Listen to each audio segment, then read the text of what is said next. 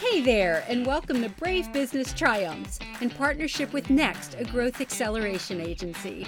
In our customer and control world, it's critical to understand that your business and your brand need to be more connected than ever before. Check out each episode with host Doug Longenecker and his special guests as they check in with growth minded leaders and their organizations, exploring why and how they strive to make their businesses more personal and their brands more human. Learn from their inspiring stories of uphill battles, perseverance, and what it takes to make the necessary bold moves with confidence. Get ready, because here we go. Hey everyone, welcome to Brave Business Triumphs and the first episode of season three. With us on podcast today is Joe Sullivan, the founder and CEO of Market Insights. Joe is a consummate marketing pro who specializes in the development of data driven strategies that help community banks and credit unions find new ways to grow. His 20 years of consulting and educating financial services organizations to help them push beyond conventional thinking provides a unique perspective on change, how to adapt to change, and most importantly, how to triumph in the midst of change. When it comes to understanding the impact of what's next, Joe is a highly sought after public speaker who offers his knowledge and insight to inspire people and organizations on how to adapt to the dynamic issues facing the industry. With that, we are thrilled to have Joe with us to kick off season three to, of Brave Business Triumphs. Joe, welcome. It's great to have you here today. Doug, thank you very much. It is indeed a pleasure. Yeah, we've been, uh, it feels like we've been talking about this for a, a, a very long time. It's probably been just a, a matter of, of, weeks, maybe a month tops, but I've been very excited uh, to have you on the show and just really kick off uh, a, a, new season of Brave Business Triumphs and, and all the, uh, the trials and tribulations, but most of all, the, the triumphs that uh, marketers and entrepreneurs and business people have uh, out there in the real world. Great. I think it's a great idea for a podcast as well. Well, thank you. Well, just to kick things off, um, I, I, know our individual um, as well as company, company approaches are fairly similar when it comes to prioritizing and uh, the acceleration and the sustainability of growth for organizations and, and people in, in general, but primarily around organizational growth. Uh, from your career experience, why is this such a challenge for many community banks and credit unions to really um, understand the, the power behind that, that uh, disposition to growth? Doug, there are multiple ways that I could answer this question. So I'm going to start here and say that the growth is being redefined, and banks and credit unions, especially the smaller ones, are, are having to chart out new paths to growth. Because let's face it, um, bankers have for the longest time viewed growth as branch expansion into a new market area and that was how they defined growth. So many times when they would come to us and say we want to go into market x or build a branch here i would say why? What's driving it? Do you want younger customers? Do you need different products? Do you want to get into commercial? So they're being challenged right now to say how do we grow and do that in a way that that is actually relevant because people aren't coming into the branches the way that they used to. So it's about innovation in product area. It's about collaborating with new companies and new partnerships that can help you expand your reach, expand your target segment, and expand what it is that you offer. So the paradigm shift really um, that needs to take place is forget the old ways of growth, look at new things that are centered around the customer and say, what is it that our customer needs? Is that something that we actually offer or do we need to collaborate with a company and so forth to get that done? You know there's a legacy mindset issue here. Mm-hmm. there is outdated technology stack that organizations especially smaller ones are trying to find the budget dollars to basically look at that. And also there's this level of discomfort sometimes with frankly how much money and new talent it might take to get it done. So i'm going to summarize this piece to say this um, banks and credit unions are being required to define new paths to growth that don't necessarily involve branch expansion. They need to look at, at partnerships and collaboration, whether that's with another company, a fintech, to expand the reach and the offerings that they have. It's addressing the legacy mindset issues uh, and the outdated technology that can sometimes get in the way. So these are the things that I think um, why it makes smaller institutions why it makes it so hard for them to grow because they're dealing with the very things that I just mentioned. Well, you, you talk about the, the, the legacy policies and programs and, and, even just the, the legacy mindset of a business as usual has has really fared pretty well for us. And you know why should we really invest in that sort of change whether it's in technology new people or even training existing staff you know i think you're asking me a question or i was kind of getting my thought together but you know when when bankers like i'm going to go off on a sidebar here. What concerns me most going forward right now is that we are just coming out of a year of the pandemic where the profits at most financial institutions are very, very good. Therefore, there is no sense of urgency, which is, I think, what you're getting at. Hey, mm-hmm. we're making money, we're, we're moving on along here. But what happens is, you know, the, the old saying goes, the road to hell is paved with good intentions. Yeah. So, because the fact that they're making money uh, is the very time that they need to be investing that back into technology and hiring the right kind of talent because if they wait till things and their profits are poor, then they're going to be coming um, at the issue of growth from a weakened position. So yeah, I'm not sure if I answered your question, but I think what concerns me most is the tendency to get a little lax because they're making money. There's no sense of urgency. So I have coined the term a long time ago, the sense of excited urgency. That's what's got to happen here um, with a sense of fire about what needs to be done. Yeah, I mean that that sense of urgency was really what we found in a, a lot of other in industries and, and business categories during the pandemic. So they they were they understood, let's say, the the notion, the idea, and the theory of digital transformation, and made sense. It's all well and good, but you know we're looking at, at, at profits year over year that are very acceptable. Uh, it's not it's not urgent, so we'll just keep it on the back burner. And then the pandemic hit, and a lot of companies were like, "Wow, we really need to do something." So there was a, a sense of urgency. And what you're saying is exactly right. Keep it going. Uh, there's no need to take your foot off the accelerator in terms of the importance of some of these issues.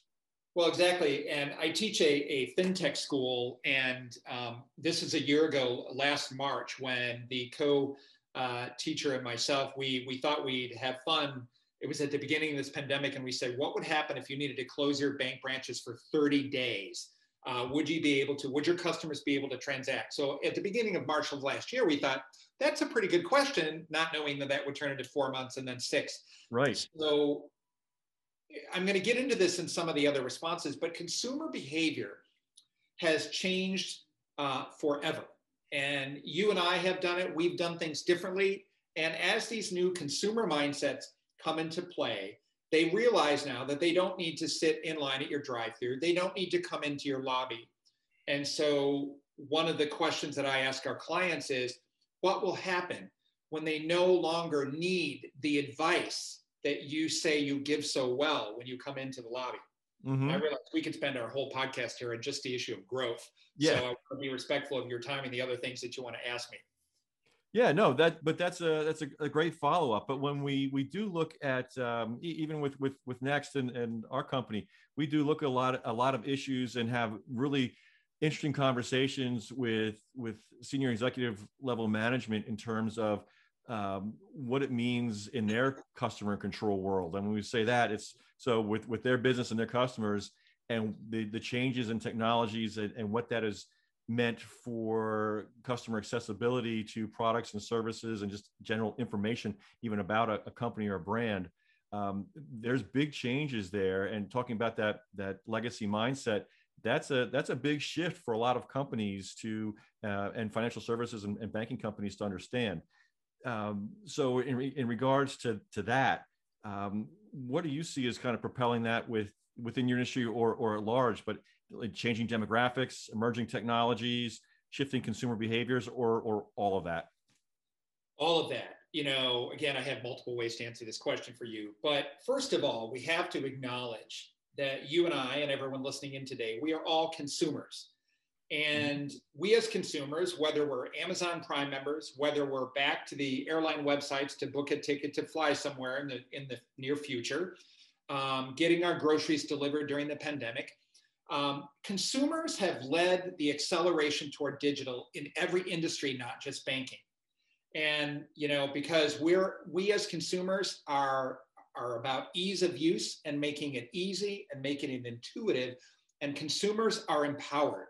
So, customer in control, from my perspective, means that they're leading the transformation. Sometimes, um, again, keep in mind that COVID in the last year, with all due respect, meant it's been a very hard year for many, but it has also propelled the industry forward to make shifts that were in place and on the way before COVID even got started. So consumers are more empowered, they're self sufficient, and their expectations of you or any listener here today uh, as a banker um, have been formed by their experience with other retailers or yes. you know, get into Walgreens and Walmart being the two W massive retailers or Apple. So mm-hmm. every good experience that we have with another company, with another brand that is engaging me digitally, that understands who I am, I take those expectations and I bring them to the doorstep, metaphorically speaking, of the bank or credit union that I am working with. Yeah. So regardless of demographic cohort, people they want a good banking experience and they want it to be easy and seamless uh, and and really to be able to do it on their own time and in their own way. So COVID, as I have said in many speeches that I've given in the last year, and I'm about to give another one on Friday, it is just basically the trends were already in place before COVID. What are we going to do with the branch? Um, the acceleration toward digital transformation, the war for talent, understanding that we need different skill sets, the, the changing role of the branch. All these things were in place before the COVID hit. And then COVID simply accelerated that. So, customer in control basically means that the successful business models, and Amazon's probably the best example, they put the customer at the center of everything that they do and they drive the decisions about how I'm going to interact with my bank, what products and services that I need, what level of advice do I need? Do I want that on the mobile app? Do I want that on a call line or a video chat? Right. Um, and so forth. So I've been talking a lot here. I want to make sure I answered your question. No, you, you did. And you hit on something really uh, that's kind of near and dear to my heart as well, in that, um, you know, the experiences that, that consumers and customers are having um, from a from a banking and financial services standpoint, it, it should not be looked at as just um, oh what are what are our competitors doing because your competitors are outside in that in that framework your competitors are outside of, of your your category because the experiences that they have with with Amazon or Apple or any other um, company that, that kind of gets it so to speak that's right. that is that's the experience they now expect um, and question why can't this other company or category deliver that same sort of experience you know I could go off on another tangent. It's what I'm going to talk about on Friday, but this idea of embedded finance and the idea that that banking is something that we do, not necessarily someplace that we go. It is a, a verb, not a noun. It is a platform, not a place. So what Apple and Google and you know, we as consumers, we place our trust in them to make it easy for us. We place mm-hmm. our trust in traditional banks to keep our money safe but we have to just the, the number one thing i say when i uh, meet with a client or get in front of an audience is remember that you too are a consumer and look at your own digital journey in the last year yep. and then you ask yourself can i do the same thing at my bank or credit union and if the answer is no then you know where you have to start yeah and that that's a really nice way to to set up the the structure and framework for those types of discussions it, it, it truly is. Because, you know, I, uh, another little sidebar, you know, let's face it, there's a lot of resistance. Uh, you know, you're, you're talking about this episode in terms of growth and change. And one of the things that we deal with a lot of boards that are disproportionately much, much older than they should be. And with that comes a recal- recalcitrant mindset. Mm-hmm. And so I'll ask them, you know, hey, tell me, have you been to a Whole Foods grocery store? Have you uh, you buying on Amazon. Sure, they're doing all this stuff. So helping them to psychologically connect the dots between what they're doing over here and what right. their bank needs to do over here. And that starts to, to wear down some of the resistance, which gets at another reason why uh, growth can be so hard It because it, it, feeds into that mindset. Yeah, yeah, exactly. Hey, just to shift um, gears just a little bit, um, I know you, you've got a, a great, great career um, prior to the, your your own business and entrepreneurial uh, endeavors. But I was just wondering, um, in the course of all that, what are one or two experiences that really stand out in terms of um, helping your clients overcome their internal and external challenges of, of change? I mean, you just notice, uh, recognize right now that for some of the, the, the boards, that change right now is still a, a, a challenge. You know, Doug, that's a really great question. And I could probably say uh, give you a number of examples, but you know, I, I originally started this company in Chicago. Uh, it's headquartered in Seattle now, but we do a lot of work in the Midwest. Um, not exclusively, certainly do a lot of work on the East Coast and the West Coast as well. But um, I recall a, a brand positioning and assessment study that we did for a bank in Indiana back in 2012, just mm-hmm. coming out of the last recession. Yep. And uh, northern Indiana was disproportionately hit. The auto companies were decimated during that time. You remember all mm-hmm. that. And through research, what we found is that you know we did focus groups, we did a lot of secondary research into the market area, and we found that that their customers felt left behind. That by 2012, the economy was heating up again in most areas, but not in northern Indiana. And so what we got to is that their customers needed to have the bank help them achieve a level of personal financial security. And the word security is in their name. So the leap was that these markets in northern Indiana, they're they're not growing. Their population decline. Younger people are moving to bigger markets like Indianapolis or Chicago or yep, Cleveland yep. or Columbus. And so the bank believed that their opportunities for growth were limited based on geographically where they are. Now, um, what we did then is say what you have to deal with and meet is the emotional need of the customer. They need to feel like together with my bank, we can work through a plan to get through this. And you're going to help me as my banker to achieve a level of personal financial security.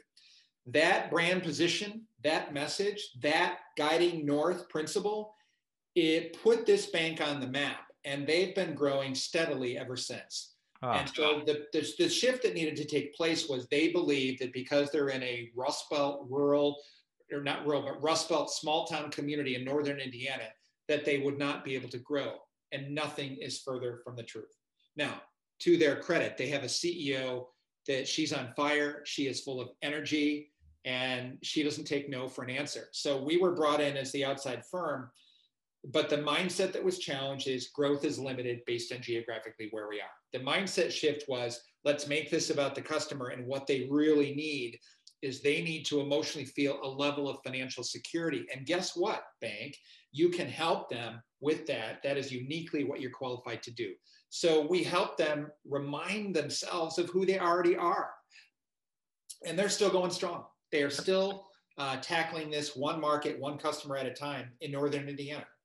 Well, it, it's uh, one thing I, I, I, keyed on to what that you're talking about is that they had the um, confidence to go outside of their walls, so to speak, and bring someone else in to, to help them and provide that outside in look, which sometimes it gets so insular that it, it makes it almost paralyzing to even understand, you know, you have all these positive attributes and benefits uh, and services within your organization, but you don't know how to prioritize them, or because right. it's just so insular that it, it's like, wow, what do, how, where do we even start?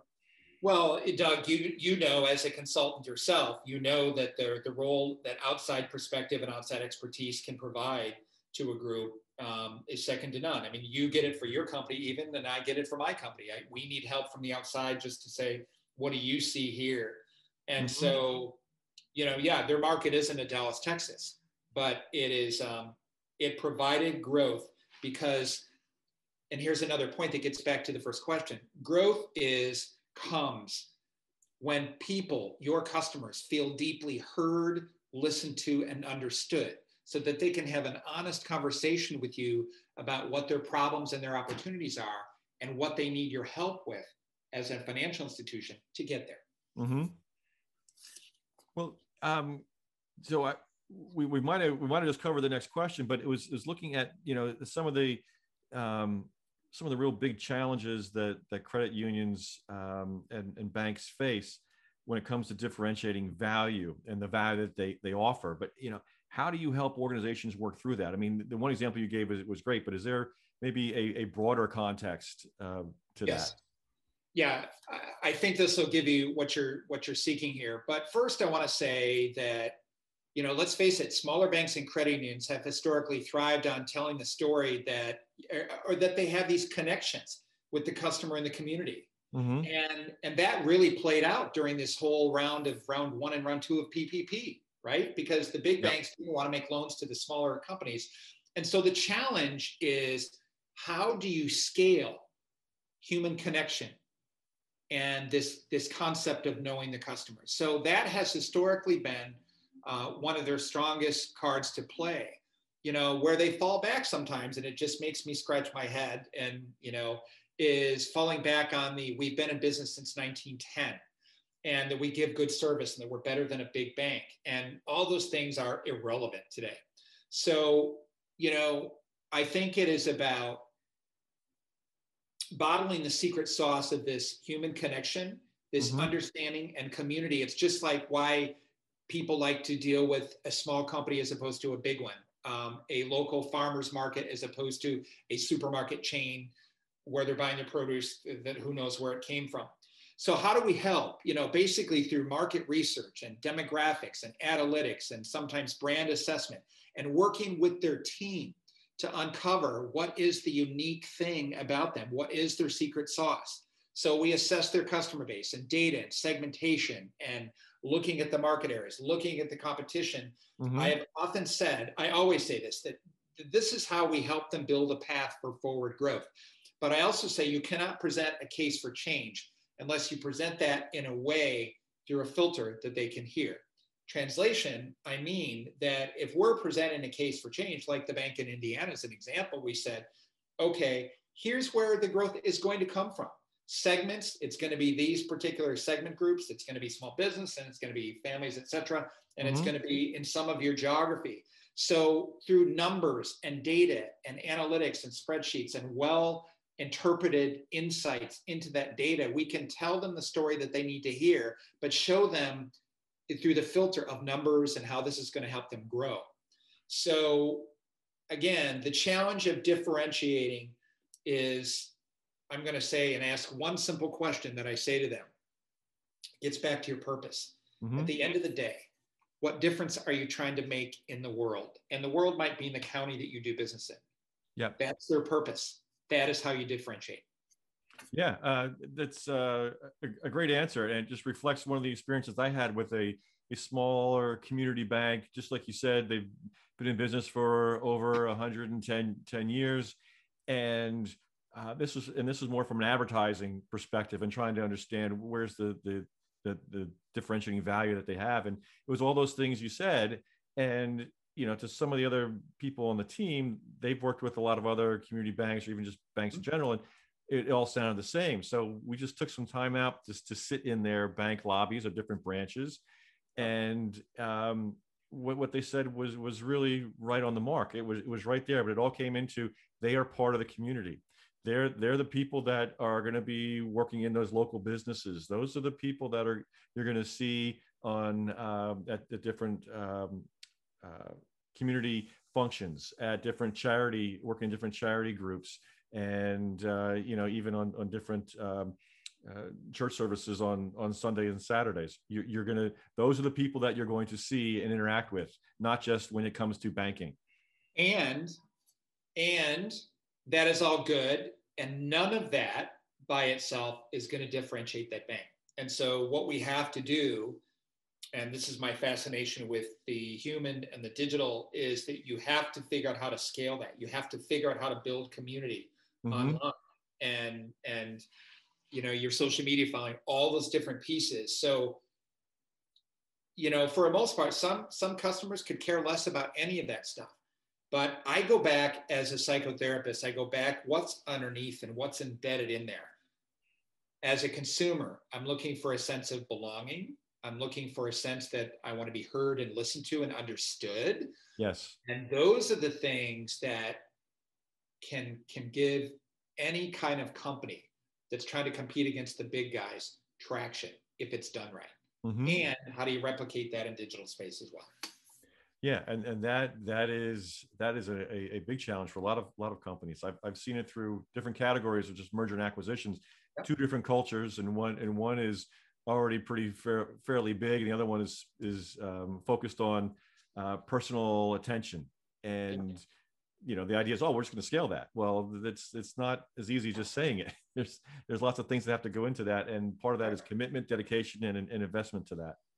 That's right hey um, you were you talked a little bit earlier in one of your responses about data and and and that is truly um, you know in financial services and, and banking that's that's a big issue and a, a big category and there's a lot of it. So when it when it comes to the abundance of data that financial services um, organizations collect and accrue, and uh, the you know the the lakes that they they uh, accumulate of, of data uh, on their customers, what are you seeing in terms of uh, the long term issues that they should be concerned about? Is it is it privacy uh, uh, from a customer standpoint, security, the lack of overall data strategy that from from a corporate perspective?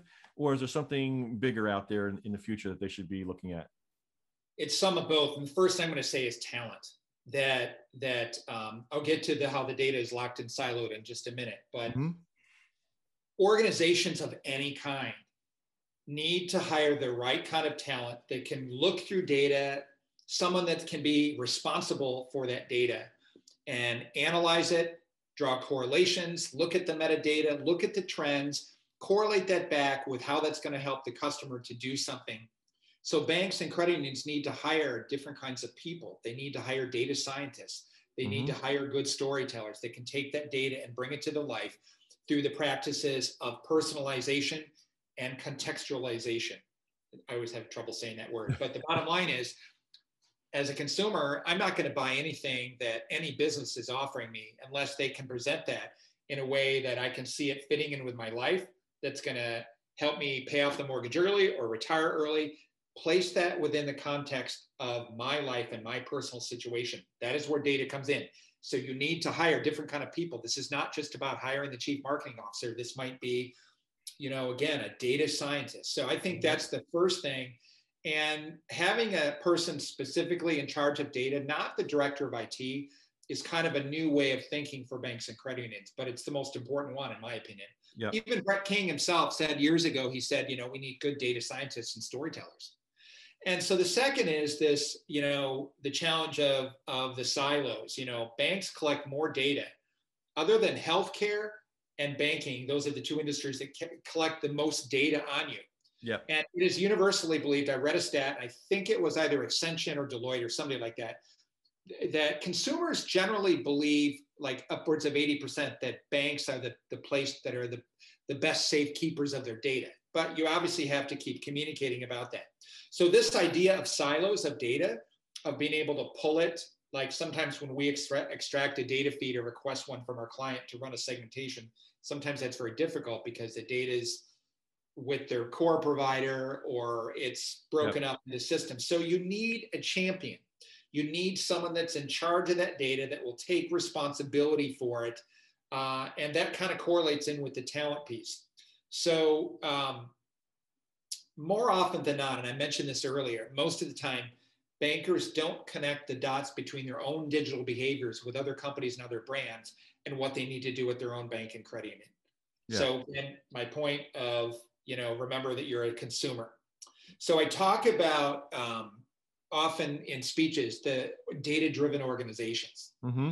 And I give a speech on uh, building a culture for digital transformation. And one of the key characteristics is you've got to be data driven. In some ways, that is a mindset. That is, Definitely. and if you look at fintechs, what have they done? Fintechs have basically chipped away at the balance sheet of a traditional bank or credit union by identifying a customer pain point and solving it with technology and ease of use and easy applications, period. Right. So, um, yes, they need to communicate that they're keeping the data safe. They need to adopt the idea of being data driven, which is a mindset. They need to have uh, a champion who can work to break down the data silos, and they need to address the issue of talent. Those are the four things that I would really say, or maybe there was five there, I don't know, yeah. um, that I think are critical in terms of data. I kind of lose track of. Yeah, no, but um, you're you're you're correct. It can't just be hey, we're we're a heavily heavily regulated uh, um, industry, and so we have a, a, little bit of, of, data here, a little bit of data here, and we've got an overlying corporate strategy of who gets access to that data, and it's very limited. It's not really going to help you as an organization um, or or your your customers you know, get the most benefit out of that organization you know, I do a lot of strategic planning with groups, and in the last two years, especially, but even more so since COVID started, um, there is always a major initiative with most of our clients on the table about the data, um, having mm-hmm. the right tools, whether it's an MCIF system or a more more robust CRM system, or someone to hire to be responsible for it. Data. Uh, a lot of organizations are recognizing the importance of this because again through algorithms and so forth that they can identify 10% of their customer base that are going to be uh, ideal for refinancing into a 15 year mortgage or whatever then yeah i mean when you start getting predictive modeling then it becomes yeah. very very interesting. Yep. yep. And i'm a geek with all that stuff. I think it's really really important. Mm-hmm. um, and so is your next question obviously. Yeah well they, they kind of go together. I think there's there's data and and how you you uh, collect and and mine that data is is there's there's technologies and evolving technologies within that but then there is just some broader uh, applications of technology that is continuing to evolve continuing uh, to change and at, at, more rapid rates so i'm just wondering from your perspective what's on the horizon uh, that you have your eye on that could be a, a really big game changer uh, within the category well, some of these things that I'm going to mention are not necessarily new, but they are game changers, provided they're everybody's doing it. One is mm-hmm. digital account opening. Even the number of institutions we work with that, you know, if I can't go to your mobile app, if I cannot open up an account and fund it, just like I did at Ally Bank to move some money to get a greater interest rate, if I can't do that in under, okay, we'll even say five minutes.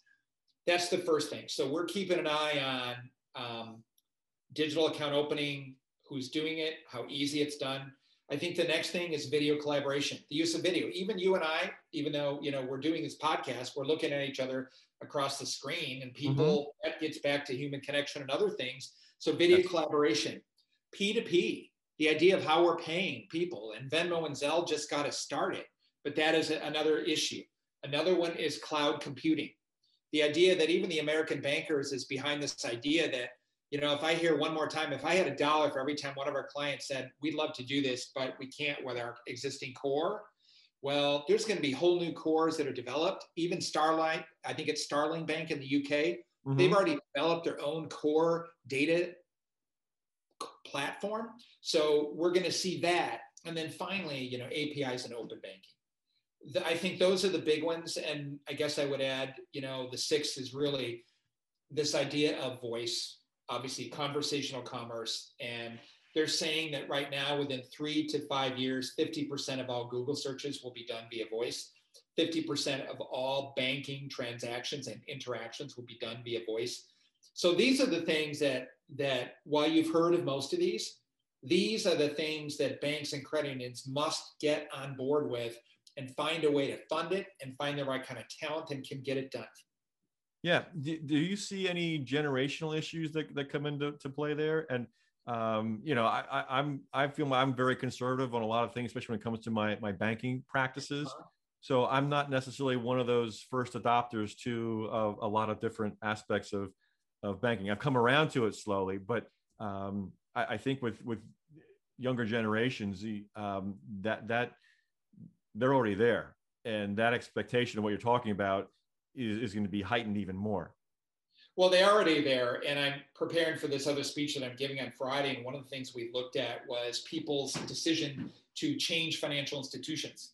And something like a third of consumers, a third, are willing to do that, but it was disproportionately millennials and Gen Z. However, everything I just mentioned to you, to be able to open up an account online, Mm-hmm. Um, you know, through APIs, being able to look at my entire financial relationship in one place, accounts I have with your bank and ones that I don't, um, P2P, all these things, video, you know, these are, they're, they're becoming generational agnostic. Yes, younger generations lead the way, but don't think for a minute that baby boomers and people in their 60s aren't going to adopt this stuff because they already are. Yeah.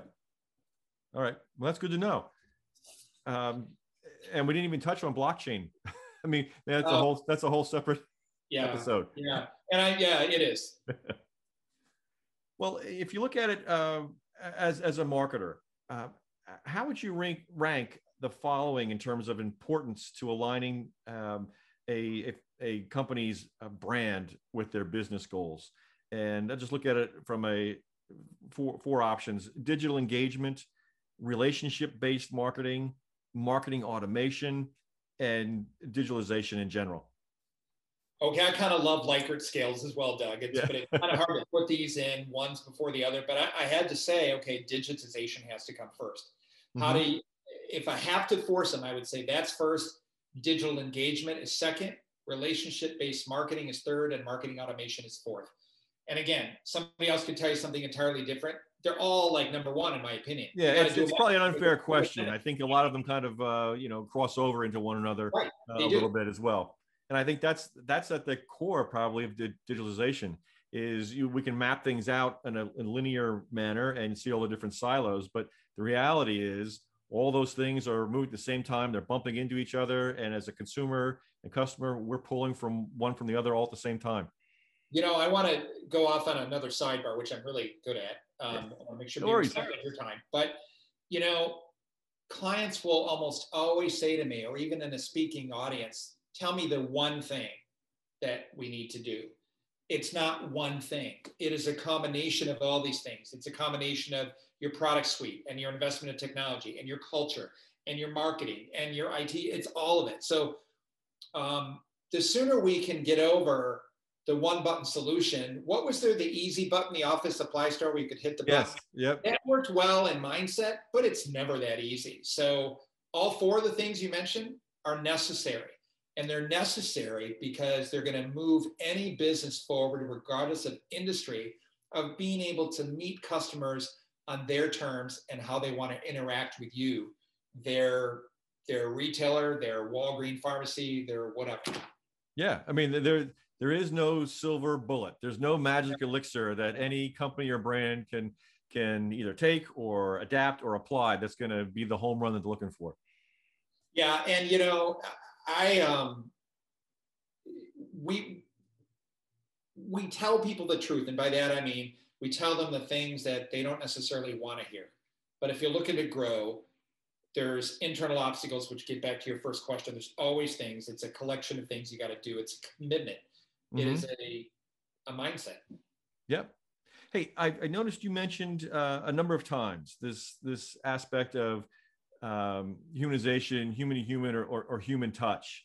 And you know, pandemic aside, um, th- this human touch oftentimes um, feels like it's missing in a, a, a, digital era or the digital environment that we're all trying to create and that, that we're living uh, through and, and in but uh, is that something you believe consumers really crave, or is it something that over time they could just learn to kind of do without? Uh, no, they cannot do without it. You know, Doug, I, think you know I'm also a psychotherapist, so I have that combination of business skills and therapy, and so it, it's an interesting combination working in bankers and all that. But anyway, getting back to the point, in 2018, I launched a new speaking series called Deepening Human Connection in an increasingly digital world. I spoke at the financial brand that year on that subject. And here is what I believe. I would say, let's call this human connection, not human touch, because mm. human connection, they have now proven through research, lies at the heart of well being. And that is what people want. You know, the UK at the beginning of 2018, they launched a new cabinet level position called a minister of loneliness because they realized that their senior citizens above the age of 65 yeah. Like, I don't know what exact percent, like 10% or more, something like that. We're spending an entire week by themselves with no other human connection.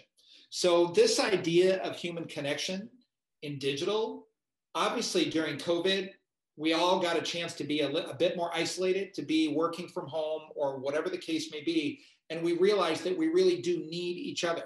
We really do need to feel connected. And that is why the technology and the use of emojis and all these other things. And while that's an imperfect science at best, um, we've got to basically scale the idea of helping feel connected. Like even you and I having this conversation, It's better that we can look at each other than just listen to each other on quote a phone call. Remember what those were? All right. So personally, I believe that balancing out human connection and technology is the growth curve or the strategic priority of almost every business today. Yep. So how do you close the gap? Empathy mapping. You know, you take a look and understand what it's like to be inside the journey of that customer. What is it like to be a single divorced mom with two kids working two jobs on a front line uh, with no personal protective equipment or whatever, what is it like to live her life? And so that is one way that we build human connection. And you integrate video in, into what you're doing, like Umpqua Bank in the Pacific Northwest. You've heard of them probably. You know, they're 29 billion or whatever. And you know, their mobile app, they have what's called the go-to, not to be confused with the go-to bank, but they have their own app that basically they learned through research that said um, sorry, I was looking at my phone. Yeah. That basically people want to feel connected. And so what they did is they can, you can press a button to speak to the dedicated banker of your choice. So they said having the digital tools is important, having human connection is important. And they've built their whole brand position around balancing the two. Yeah. So I will wrap up that piece to say it is a core human need to feel um, listened to and heard and understood, to want to be connected with others. And so if you look at, at companies and brands that are making the greatest strides, they're speaking to those more emotional intelligence side of people. You know, if you look at, at one of the fintech banks, Aspiration, that really is speaking to, that is basically, you know, speaking to something deeper to people's what they aspire to be, whether it's environmental, yeah, whatever. Um, anyway, did that answer your question? Yeah, it, it, certainly did. And it was uh, the one of the things you talked about was really made me think of, of uh, a, an interesting example of, of just Zoom, early Zoom. I remember um, where I was working at, at that point and the company invested in Zoom and they wanted to use that instead of um, conference calls because they wanted us to have have that face-to-face connection, even though we we um, uh, you know we thought that's always best. We can't always be there in person. So this would be a good way to, a good proxy for that. None of the clients, not one, ever wanted to do that. They did not want to be on video for whatever for whatever reason. And there was a host of different reasons between who you were, but it, it just kind of died a slow death culturally within our organi- that organization at that time because the clients didn't want it. And now with COVID uh, and the pandemic, it's it's just funny and remarkable to see that change um, to be able to have that more human relationship, even though you you, you can't. Well, and you, I could go off on a whole set of tangents, but but you know the business world and like they're looking at the airlines and how they're going to recover. I mean, airlines make their money by business people traveling to go to a meeting. Mm-hmm. And you know, any projection that I've seen says that 30 to 40 percent less of us getting on a plane to go sit with a client when some of our work can be done on what you and I are doing right now.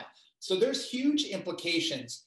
There are huge long-term tectonic shifts in how we do business, how we connect with each other.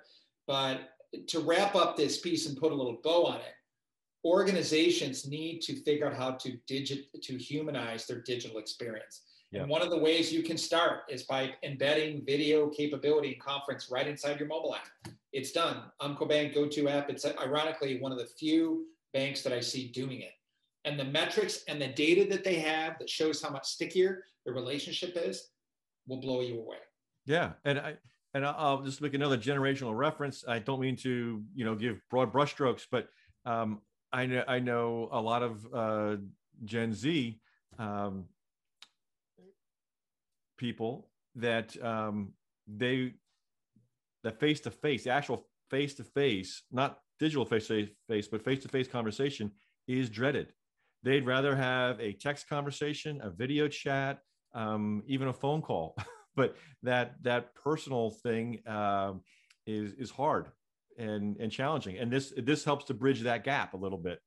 Yeah, and with some, we all we always have to recognize all of this that we have to not paint everybody all boomers behave this way. Correct. Yes. So I go back to if you're not sure, then ask your customers. Yep. You can't go wrong with that. That's right. that's for sure. Hey, um, just an, another um, because you have such a, a, a, great solid career here. I was wondering what is one of the the uh, one I guess how, how to phrase it one of the boldest uh, or or highest risk reward moves that you helped an organization or or brand navigate and implement. You know, I go back now. They have since been acquired, so I got to put that up front. But we helped uh, a smaller credit union to go entirely virtual to close the two locations that they had. Wow. And to go entirely virtual. And this was way before. This is in the early part of the last decade. But what came up is something that I still see today. So I'm going to paint that broader. It's how do we find the talent that we need? Um, they had to, to shift down the, the mindset. Okay, I remember they're, they're, they were in Southern California their IT person was in Chicago. Their head of member service was in North Carolina. And they had to be okay with that.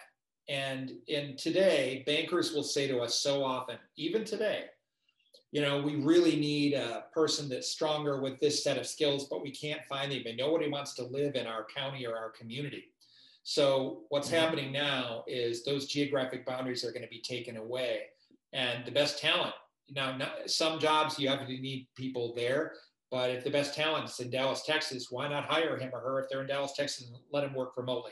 Yeah. So that. But i think that the big one was helping them navigate um, disassembling the bricks and mortar piece and going entirely to the virtual piece. And so what that meant is they needed stronger investment in technology.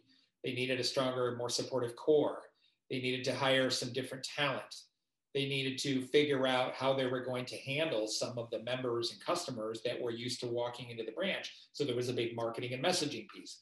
So I think that's one of the bolder moves, and and it went well for them, and they since got acquired. Well, it truly is. I'm sorry, sorry, I didn't mean to interrupt, but taking away that geography element and that closed geography element must be huge.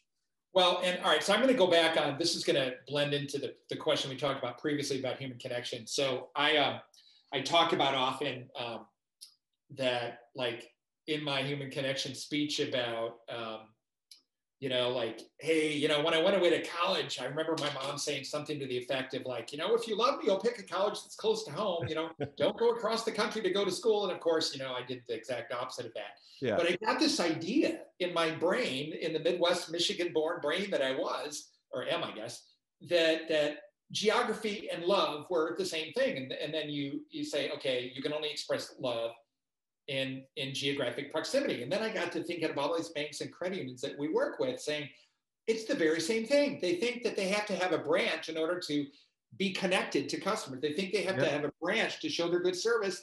And they didn't pre pandemic, and they certainly don't now. So we need to decouple the idea of geography yeah. from the equation. Decouple it from good service, decouple it from human connection, decouple it from finding the best talent, decouple it from being an advocate for your customer or whatever you are. Yeah. So um, I, I, am fascinated, and I've spent the last four years of my career here really looking at this piece of, of the interconnection between human connection and technology and how it's transforming the business model. Well, it's it's truly, and, and when you start to really drill down a little bit more, it becomes incredibly enlightening um, for an organization and the individuals that are within that organization. You know and and i can't take credit for this but i'm going to talk about them and i've talked about you might have heard of radius bank in boston massachusetts. Mm-hmm. and and have you heard of them? Yep. Anyway do a little reading. They were bought by lending club. But you know radius bank was a two or three unit branch bank called the first trade union bank in boston massachusetts. And this story is is maybe a great way to, to tie all this together Mm-hmm. So what they realized during the last recession in 2008 when they had a new CEO come in, you know, they were in the south end of Boston.